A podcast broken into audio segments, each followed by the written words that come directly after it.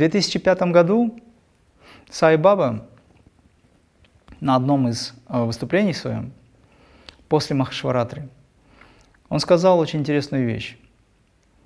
Здесь в зале есть преданные, которые очень много времени уделяют молитве, медитации, садханы, духовной практике. И все, кто действительно искренне занимались все эти годы, может быть, воплощение, это его нельзя буквально понимать, то есть там за его каждым словом есть глубина очень, огромная глубина, скажем так. Я активизирую энергию шакти, он сказал. Ну, то есть это, по сути, пробуждение кундалини.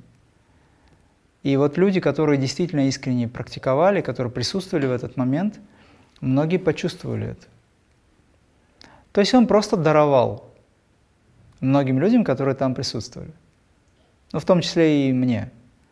Не потому, что я ничем не занимался, и вот мне взял Баба и открыл это, эту возможность. Нет. Это как раз результат духовного, многожизненного, уровневого, как хотите, или в этой жизни, практикования духовной практики, садхани, как результат этого всего. А что происходит? Сам Творец в виде аватара Шри Сати Сай Бабы руководит этим процессом. Это то, о чем я говорил. Либо вы в индивидуальной практике входите в это состояние и просите Творца к тому, чтобы Он сам руководил процессом. Стяжание Духа Святого в христианстве – это то же самое. Принятие шакти энергии – это то же самое. Это и есть пробуждение. Либо Сайбаба так взял и сделал. Почему? Потому что он достаточно часто уделял, скажем так, внимание людям, которые практиковали и помогал им в. Йог Шивананда – очень хороший пример. Вы знаете, что он чуть не погиб в свое время? Известный с вами Шивананда. Целые центры существуют, в Ришкеш-центр. Слышал о таком? Он в свое время чуть не погиб, потому что кундалини безудержно пробудил, и он не знал, что с этим делать. Именно Сатьясай Баба спас его от смерти. Успокоил эту энергию, и дал ему знание, как ее трансформировать. И вот благодаря этому потом Шивананда приезжал к нему под намаскар, выполнил, благодарил за это. Вот благодаря этому Сайбаба очень многим помог, тем, кому нужна была помощь. Поэтому я рекомендую людям, которые занимаются этим, если у вас, еще раз повторю, если у вас нет мастера, который достиг этой реализации – и нет рядом его, тем более, не занимайтесь этой практикой сейчас. Лучше молиться и медитировать, заниматься тем, что вы знаете, что умеете, и ждать возможности, потому что это может быть последняя попытка поднять в этой жизни, не дай Бог. Если кундалини пробуждена, означает ли это, что человек находится в самадхи или нирване? Если вы никогда не были в самадхи, но пробуждаете кундалини, это не значит, что вы в самадхи окажетесь. Кундалини, которая пробуждается, стремление к космическому сознанию, это еще ну, стремление я называю как поток, мощный поток, который вас ведет, в, вводит в состояние космического сознания. В той или иной степени либо больше, либо меньше, но все равно вы идете на этом пути, находитесь.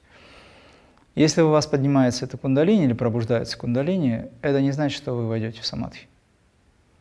Потому что самадхи – это сам Творец, который присутствует в этот момент, и он сам решает, как он себя проявит. Но вот если вы вошли в самадхи, кундалини автоматически, можно так выразиться, автоматически пробуждается. Поэтому самадхи в этом смысле важнее. Это мое понимание этого вопроса, мой личный опыт. Какие вы применяете методы пробуждения кундалини в крия-йоге или в крия-практике? Лично я ничего не применяю. Я даже заниматься практически перестал. То есть я поддерживаю тело. Поддерживаю тело для того, чтобы создавать ритм. Выполняю священные крия для того, чтобы создавать ритм. Но если мы говорим о школе, так называемой школе виртуальной, у нас официального места нет. Некоторые спрашивают, где ваше место, где ваш ашрам, куда надо ехать. Нет такого места. Самым лучшим местом или ашрам, где вы можете практиковать, это ваше тело. Это место, которое всегда вместе с вами. Этот ашрам всегда вместе с вами находится. Куда бы вы ни пошли, вы всегда в ашраме находитесь. Это ваш божественный сосуд. Поэтому туда надо стремиться. Ну, в общем, методы очень интересные. Это метод, я его называю крия бабаджи, где мы сначала готовим энергетические каналы, энергизируем тело, пробуждаем нервные окончания, пробуждаем сознание клеток, пробуждаем атомарный уровень. Выполняя особые пранаямы, особенно седьмой ступени, мы ускоряем процесс трансформации энергии. И эта трансформация направлена на достижение объединяющей силы, где вы своим сознанием осознаете эти процессы и способны поднять собственный разум или сознание, пусть будет, или душу, если хотите, с точки зрения религии, по каналу Сушум наверх. Вот, это, вот этот процесс люди путают с кундалини поднятием, с поднятием сознания. Что такое поднять сознание? Опять же, это можно воспринимать как из одной чакры в другую чакру и так далее. На самом деле, смотрите глубже, шире на этот вопрос. Поднять сознание – это вырваться из привязанности подняться над миром. То есть поднять себя как прозреть, как осознать. Понимаешь, о чем я? То есть это не быть человеком заземленным, который, в общем-то, является бренным, да, который не понимает, что происходит. Вы пробуждаетесь, вы просыпаетесь все больше и больше. И когда вы просыпаетесь, вы никогда не, станов... не оказываетесь снова тем, кем были буквально некоторое время назад. А однажды, побывав в самадхи, вы никогда не будете прежним. Ваша секунда в самадхи может быть равна целой вечности. Но даже просто секунда в самадхи – это уже совершенно другое восприятие мира. Если вы подходите к забору, вы не знаете, что за забором. Подпрыгните, что увидели, то и узнали – но вот вы подпрыгнули, вы уже представление имеете. Человек, который хотя бы один раз подпрыгнул так, чтобы до самадхи достать, он уже знает, что в этом райском саду находится. Но теперь его задача попробовать эти плоды. Поэтому он все время стремится туда. Тогда он ищет лестницу в виде духовной практики. Способы, как перелезть через этот забор, найти дверь. Висит замок огромный. Замок – это наша блокировка нашего ума, умом всего, что в нас происходит. Вы ищете ключ – Замков много, ключей мало. Поэтому я даю ключи к тому, чтобы как открыть замок. Есть универсальный ключ, как открыть все замки. Это крия. Понимаешь? То есть все это надо воспринимать несколько... Люди же любят сказки, поэтому в виде сказок все передается. Но наука это не просто так. Когда я говорю о сказках, я не имею в виду, что это обман. Это сказание, но это очень символично все.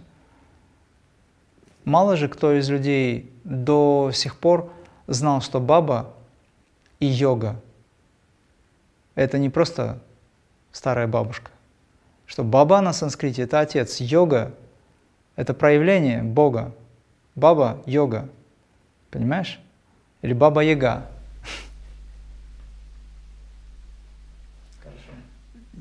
Еще пару слов расскажите, пожалуйста, что такое крия кундалини пранаяма? Крия кундалини пранаяма – это особый психофизический метод, который дал Бабаджи через Лахири Махасая. И вот тот метод, который Лахири Махасая дал в мир, я сейчас о нем говорю.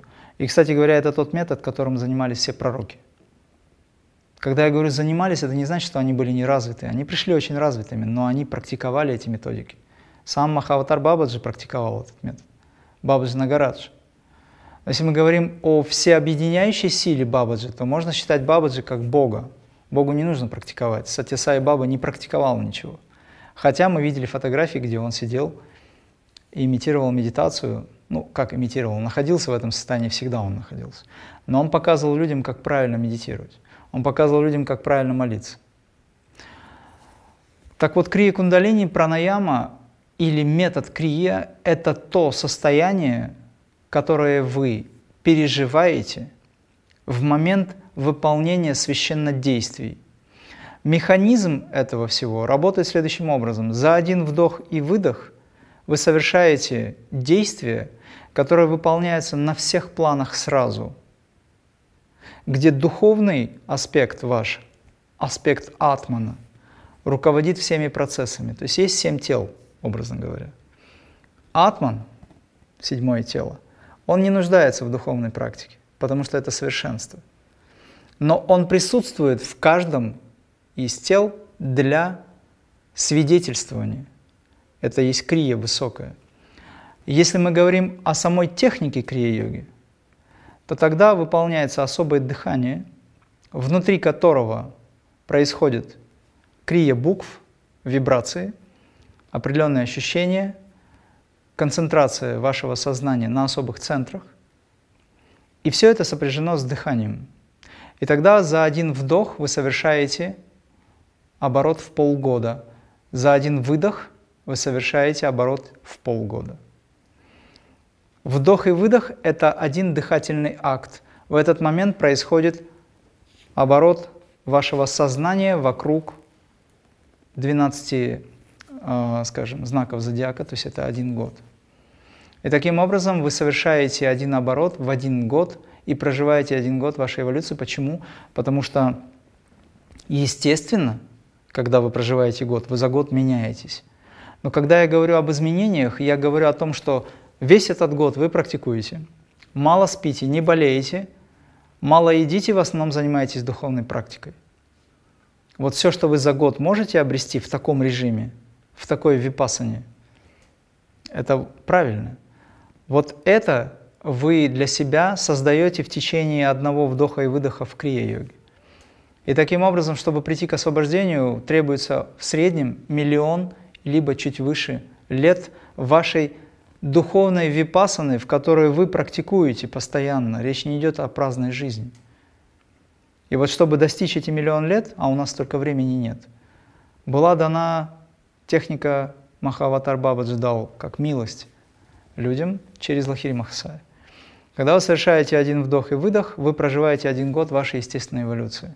Потому что шесть чувствительных спинальных центров, они очень, очень чувствительны, и они в вас пробуждают качества, данные или заложенные свыше, потому что каждый человек, который на Землю приходит – имеющий душу, имеющий атмана. Я не имею в виду клонов сейчас. Я имею в виду настоящего человека.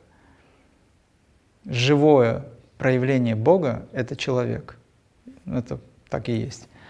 Так вот, э, каждый человек, он имеет то, что дано ему свыше Творцом.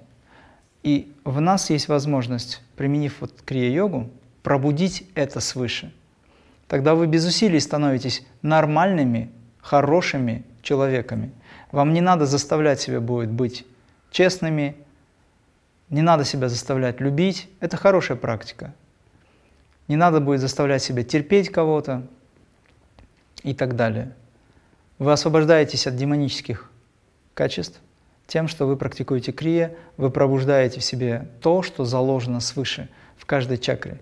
Каждая чакра соответствует мирам, уровням сознания, телом, телам точнее, и вы это все пробуждаете без усилий, естественным образом.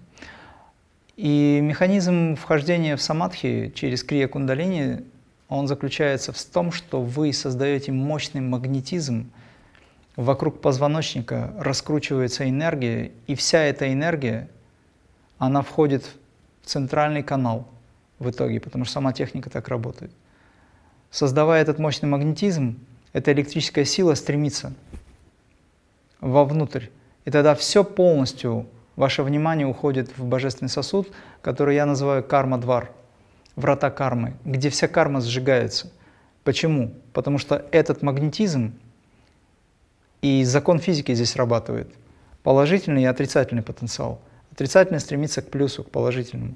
Все стремится к божественному сосуду. Энергии, которые связывают вас с внешним миром, питая ваши органы чувств – зрение, слух, обоняние, осязание, вкус, они естественным образом выключаются. И тогда, наконец-таки, вы можете войти в медитацию. А в более продвинутом состоянии, в самадхи, которое возникает естественным образом. За этим стоит еще вдохновение свыше. То есть Духа Святого, стяжание, это есть практика крии, в моем понимании. И я знаю, что в древних трактатах сказано о том, что даже сам мастер Иисус обучался у Бабаджи в Гималаях. И есть свидетельство этому. И есть мои личные видения или опыт по этому поводу. Поэтому я хочу сказать, что Если люди занимаются практикой крии, им вообще ничего не нужно больше с точки зрения других систем и направлений. Вы знаете, почему люди стремятся к тем или иным практикам?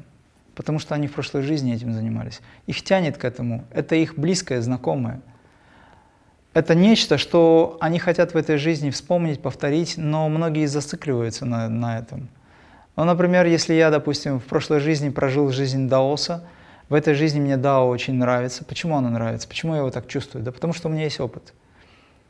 Но если у меня есть система, которая еще более универсальна, тогда я должен перестать привязываться к той системе, найти общность этого всего, чтобы не было двойственности, что вот есть отдельно Дао, вот есть отдельно Крия. Я нашел эту общность, нашел это единство во всех религиях. Мне нравится христианство, нравится мусульманство, нравится буддизм. Чем мне заниматься, к примеру? А тут еще там появилась куча всяких направлений конфессий, так я же всего не успею. И что? Также и магия западная нравится. Я просто изучил это в свое время, не в этой жизни еще, но в этой тоже повторил. И я понял единство этого всего. И существует один центральный метод. Методов подведения много. А на уровне обычном люди спорят. Буддизм лучше, христианство лучше, мусульманство лучше. Это говорит о том, что они еще далеки от понимания. Но пирамида, к которой они, по которой они поднимаются, вершина наверху, да, ну, то есть Бог здесь наверху, с этой гранью справляться пытается мусульманин, здесь христианин, здесь буддист. На этих уровнях у основания они друг другу доказывают свою правоту. И все неправы. Но когда они путем труда, тяжелой работы поднимаются, каждый со своей стороны, они становятся ближе друг к другу. Здесь вообще нет разделений, потому что здесь религии заканчиваются. Вот о чем речь. А йога – это прямой открытый путь, не религиозный. Это духовная практика. Религия должна быть фундаментом. Это третий уровень. Четвертый уровень – это открытый духовный путь, когда вы уже между собой и Творцом, пока еще дистанция есть, посредников не выставляете. Никаких эгрегоров – нет эгрегора. В крия-йоге нет эгрегора. Есть учителя, которых вы уважаете, но есть прямое общение с духом. Вот о чем речь. Благодарю, мастер. Всех благ.